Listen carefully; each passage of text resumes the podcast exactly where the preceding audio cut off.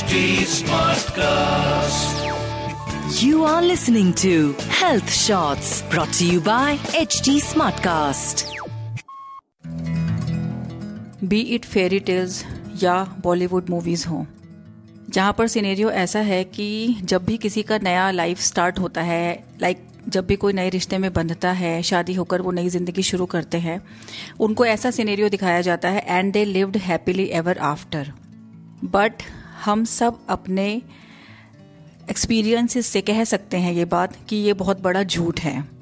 And only a tiny part of this picture is life actually right so this slogan should be change into and they started a journey of struggles क्योंकि देखा जाए तो जो हमारी real life है, वो शादी होने के बाद से स्टार्ट होती है।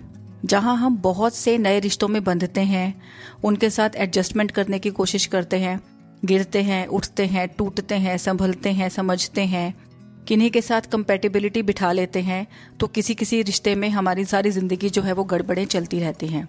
साथ ही हमें बहुत तरह के पर्सनैलिटीज़ मिलती हैं नई।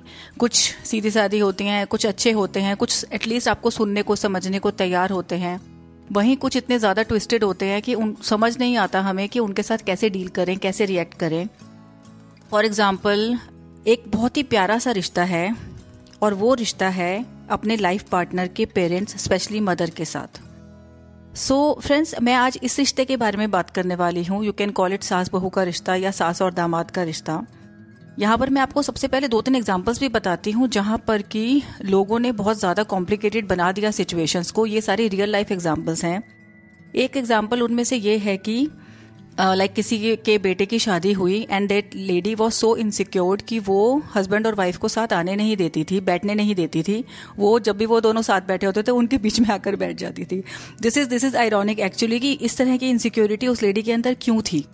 एक एग्ज़ाम्पल मैं आपको और बताती हूँ कि लाइक एक लेडी का जो बेटा था, उनकी शादी हुई। उनके घर में इतना ज़्यादा प्रॉब्लमेटिक था उस लेडी की वजह से सीन कि मतलब उसने अपने बेटे और बहू को साथ नहीं रहने दिया और बेटा use to listen to his mother only और वो अपनी वाइफ को बिल्कुल ही रिस्पेक्ट नहीं दिलाना चाहता था, बिल्कुल ही नहीं सुनता था उसकी बात।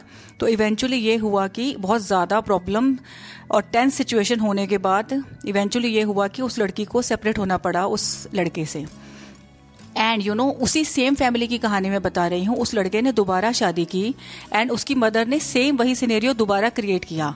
But by that time that boy understood कि मेरी लाइफ की कमान मुझे ही संभालनी पड़ेगी। अगर मेरी माँ इतनी प्रॉब्लम्स मुझे दे रही है तो eventually I have to take a stand for my wife and for my family तो उस टाइम पर ऐसा हुआ कि उस लड़के ने लिटरली खड़े पैर घर छोड़ना पड़ा उसको अपनी माँ की प्रॉब्लम्स की वजह से और वो अपनी वाइफ को लेकर अलग हुआ, अलग सेटल हुआ दूसरी शादी में और तब जाकर वो सरवाइव कर पाया। तो इस तरह की जो प्रॉब्लम्स है ना यू नो फ्रेंड्स बहुत सारे लोग कॉम्प्लिकेटेड होते हैं बट बट बहुत सारे लोग अच्छे भी होते हैं, हमें ऐसा नहीं सोचना चाहिए। यू नो फ्रेंड्स जब हम पैदा होते हैं ना तो कोई हमें पैदा होना नहीं सिखाता। माँ को माँ बनना कोई नहीं सिखाता। इसी तरह सास को सास बनना भी कोई नहीं सिखाता। वह भी इस रिश्ते में पहली बार जुड़ती है और अपने पाले पोसे हुए बच्चे को दूसरे के हवाले कर देती है।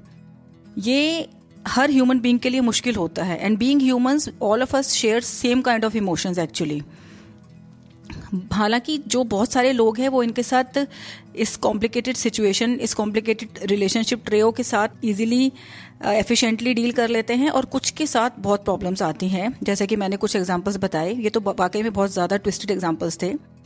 और इस रिश्ते में मीडिएटर होता है सास का बेटा your better half right so but as this is a new experience for him as well some people are able to deal with it efficiently and some find it very challenging after all you know हम सभी इंसान हैं और, और हम सिर्फ़ अपने अनुभवों और गलतियों से ही सीखते हैं।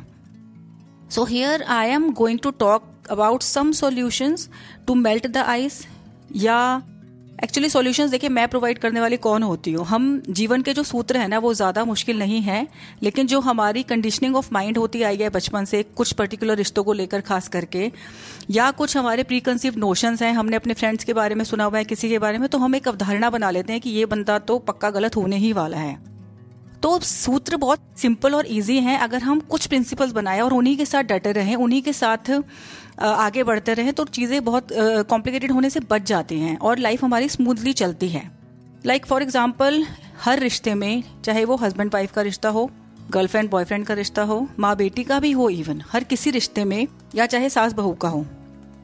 हेल्दी ट्रांसपेरेंट कम्युनिकेशन बहुत ज़्यादा ज़रूरी है। हेल्दी इस वे में कि हम जब किसी से बात करें तो हम उसको जज ना करें।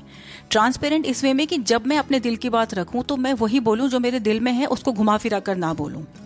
And you know clear intent is very very important क्योंकि ना, मैं कई बार सोचती हूँ कि जो सास है, जिसने बेटे की शादी की है, वो चाहती तो उसका भला ही है बट वो उस भले में उसके लाइफ पार्टनर के साथ कैसे बुरा कर सकती है इन दैट केस या जो वाइफ है, वो अपने हस्बैंड के साथ प्यार से रहना चाहती है और उसके हस्बैंड आपकी मदर की भी प्यार लेना चाहती है उससे भी। बट वो कई बार इतनी पोजेसिव क्यों हो जाती है कि जिस लेडी ने उसको पाल पोस कर बड़ा किया है, वो उसके अगेंस्ट चली जाती है। सो यू नो जो इस तरह की इनसिक्योरिटीज हैं we we must get over these insecurities क्योंकि देखिए, माँ की जगह कोई और नहीं ले सकता, ना ही लाइफ पार्टनर की जगह कोई ले सकता है। तो ये रिश्ते हमें आजीवन निभाने होते हैं। अगर हम इस थॉट को भी लेकर अपने साथ चलते हैं तो हम क्यों ना उन्हें हँसी खुशी निभाएँ, ऐसे निष्कर्ष पर पहुँचते हैं। सो so, और एक कुछ जो होता है ना कि शादी के बाद के कुछ साल यू you नो know, बहुत ज़्यादा फाउंडेशनल ईयर्स होते हैं वो गोल्डन ईयर्स होते हैं जब रिश्ते बिल्डअप हो रहे होते हैं। जैसे एक बच्चा स्कूल जाता है ना वो नर्सरी केजी की पढ़ाई करता है तो वो अल्फ़ाबेट सीखता है उस टाइम पर वो शुरुआत की चीज़ें सीखता है और वहीं पर उसकी अच्छी नींव बन जाती है कि वो आगे जाकर कैसा स्टूडेंट बनने वाला है। ऐसे ही इन रिश्तों में भी एग्जैक्टली exactly ऐसा ही होता है कि जो फाउंडेशनल ईयर्स हैं अगर हम उसमें ही आइस बिल्डअप ना होने दें।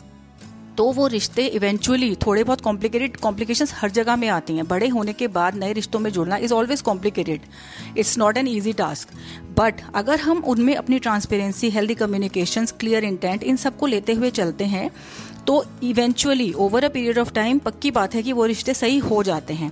इसमें एक बात और भी है कि रिश्ते के लिए, अच्छे रिश्ते बनाने के लिए कोशिश कभी भी एक तरफ़ से नहीं की जा सकती। कि एक व्यक्ति तो बिल्कुल अच्छे से अपनी तरफ़ से ऑलमोस्ट हंड्रेड परसेंट दे रहा है, और दूसरा लिटरली बिल्कुल ही सुनना नहीं चाह रहा, हालाँकि ये बहुत ही रेयर है बट ये बात सच है कि दोनों ही तरफ़ से वो जो प्रयास है, वो जो कोशिश है होनी चाहिए।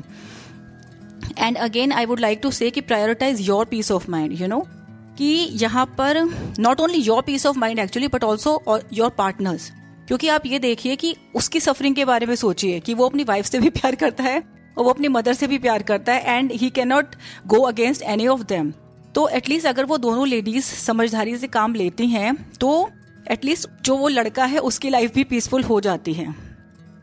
तो मैं यही कह रही थी कि जो जीवन के सूत्र हैं वो बेहद सरल हैं, कोई बड़ा ज्ञान नहीं है। हमें जो नए रिश्ते हैं, उनको we should tackle them mindfully we can not take them like you know carelessly deal नहीं कर सकते उनके साथ. And we should value them without a doubt और जैसा कि सीन आजकल हम लोग देख रहे हैं, समाज में हर जगह नेगेटिविटी बढ़ रही है हेट्रेड बढ़ रही है तो एटलीस्ट अगर हम ये भी चाहते हैं कि हम समाज को कुछ अच्छा कॉन्ट्रीब्यूट करें तो इससे बढ़िया उदाहरण क्या होगा कि हम अपने घर में सब लोग मिलजुल कर प्यार से रहें.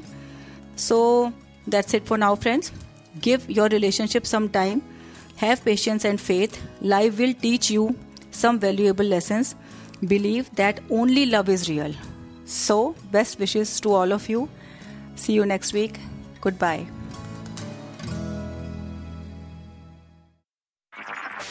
You were listening to Health Shots brought to you by HT Smartcast. HT Smartcast.